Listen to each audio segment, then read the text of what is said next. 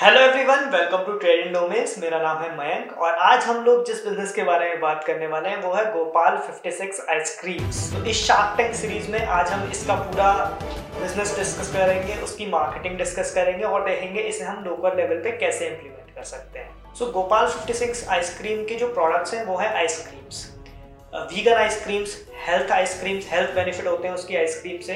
और ऑलरेडी इसके पास 90 प्लस टाइप्स की आइसक्रीम है। आयुर्वेदिक आइसक्रीम भी है इसके पास। जब ये शार्क टैंक पे आए थे तो इनका जो आज था, वो सबसे बड़ा आज था शार्क टैंक की हिस्ट्री में। इंडिया की नहीं शार्क टैंक की हिस्ट्री में।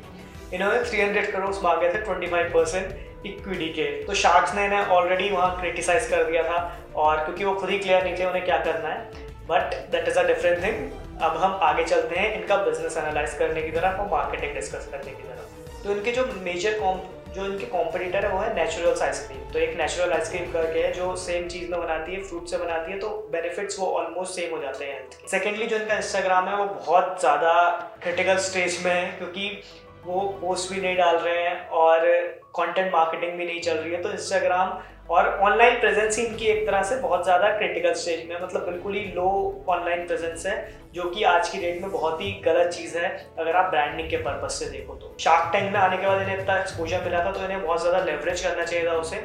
ऑलरेडी जो पिछले तीन महीने से, तीन महीने पहले शूट हुआ था शार्क टैंक तो तीन महीने में इन्हें अच्छा खासा अपना ऑनलाइन प्रेजेंस बनाना चाहिए था, ताकि जब वो शार्क टैंक में आए उनका जो ऑनलाइन प्रेजेंस है और ज़्यादा बूस्ट हो।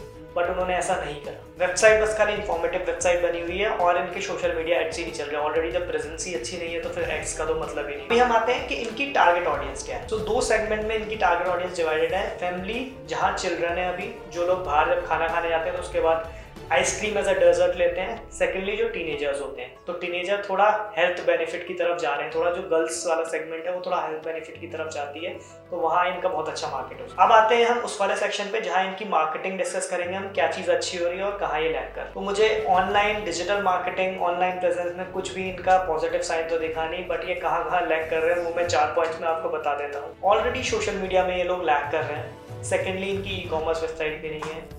थर्डली ये क्या कर सकते हैं, ये एक चीज़ में ऑन लैक कर रहे हैं फ्रेंचाइज मॉडल पे जा सकते हैं बट पता नहीं है क्यों नहीं जा रहे हैं। हो सकता है इनकी प्रोडक्शन कैपेसिटी अभी उतनी नहीं है, ये फ्रेंचाइज मॉडल पे जाए। एंड लास्टली ऑब्वियसली जो पूरा डिजिटल मीडिया प्रेजेंस है, इनकी वो बहुत ज़्यादा लेस है तो वहाँ मुझे कुछ भी नहीं मिला, सही से एनालाइज करने। अभी हम ये देखते हैं कि इस तरह की ब्रांड अगर हमें अपने लोकल सिटी में अगर स्टार्ट करनी है और उसे मार्केट करना है तो क्या कर सकते हैं? लोकल लेवल पे अगर हमें ये चीज़ सेटअप करनी है, इस तरह की ice cream not Ayurvedic not health benefit normal ice cream की बात करेंगे हम। कि नॉर्मल आइसक्रीम अगर बिज़नेस अगर स्टार्ट करना है तो क्या क्या करना पड़ेगा? पहले तो हमें ढूंढना पड़ेगा जो बेस्ट वेंडर है या फिर जो है आपकी सिटी में बेस्ट आइसक्रीम वाला, उसे हायर करना पड़ेगा आपको ऑब्वियसली या फिर उसके साथ पार्टनर करना पड़ेगा। सेकेंडली आपको टेस्टिंग करनी पड़ेगी थोड़ा डिफरेंट फ्लेवर्स को लेके। थर्डली स्टार्टिंग में आप क्या कर सकते हो कि आप घर से ही ऑपरेट कर सकते हो। आप घर पे ही, घर का ही अपना address Google my business Swiggy Zomato Facebook Instagram सब पे अब अब बात करते हैं हम कि इसे कैसे मार्केट करा जाएगा मार्केटिंग कैसे करी जाएगी, जो लो बजट रहेगी स्टार्टिंग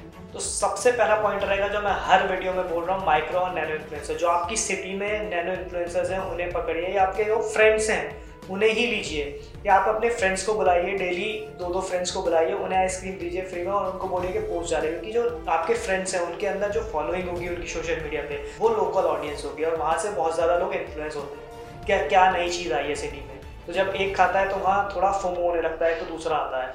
तो इस तरह से आप ये चीज़ लेवरेज कर सकते हैं स्टार्टिंग में कि नैनो इन्फ्लुएंसर और अपने फ्रेंड्स को बुलाइए।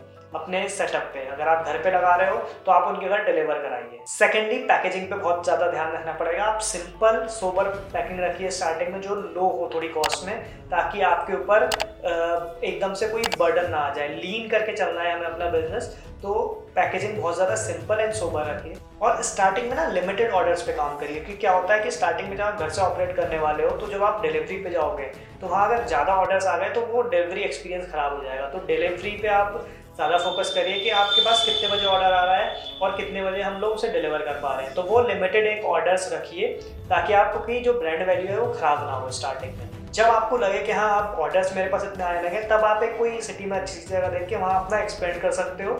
और वहाँ तो फिर आप जैसे लास्ट टाइम हमने ठेका कैफ़े में करा था, वहाँ कंपटीशन कर सकते हो और बहुत सारी चीज़ें कर सकते हो। वो हम लोग, आप हमें कांटेक्ट कर सकते हो, हम लोग डिस्कस कर सकते हैं उसके लिए आगे। इसके अलावा, अगर आपके कोई भी क्वेरी है या फिर या फिर आप गोपाल 56 को कोई भी एडवाइस देना चाहते हो तो आप कमेंट्स में डाल सकते हो।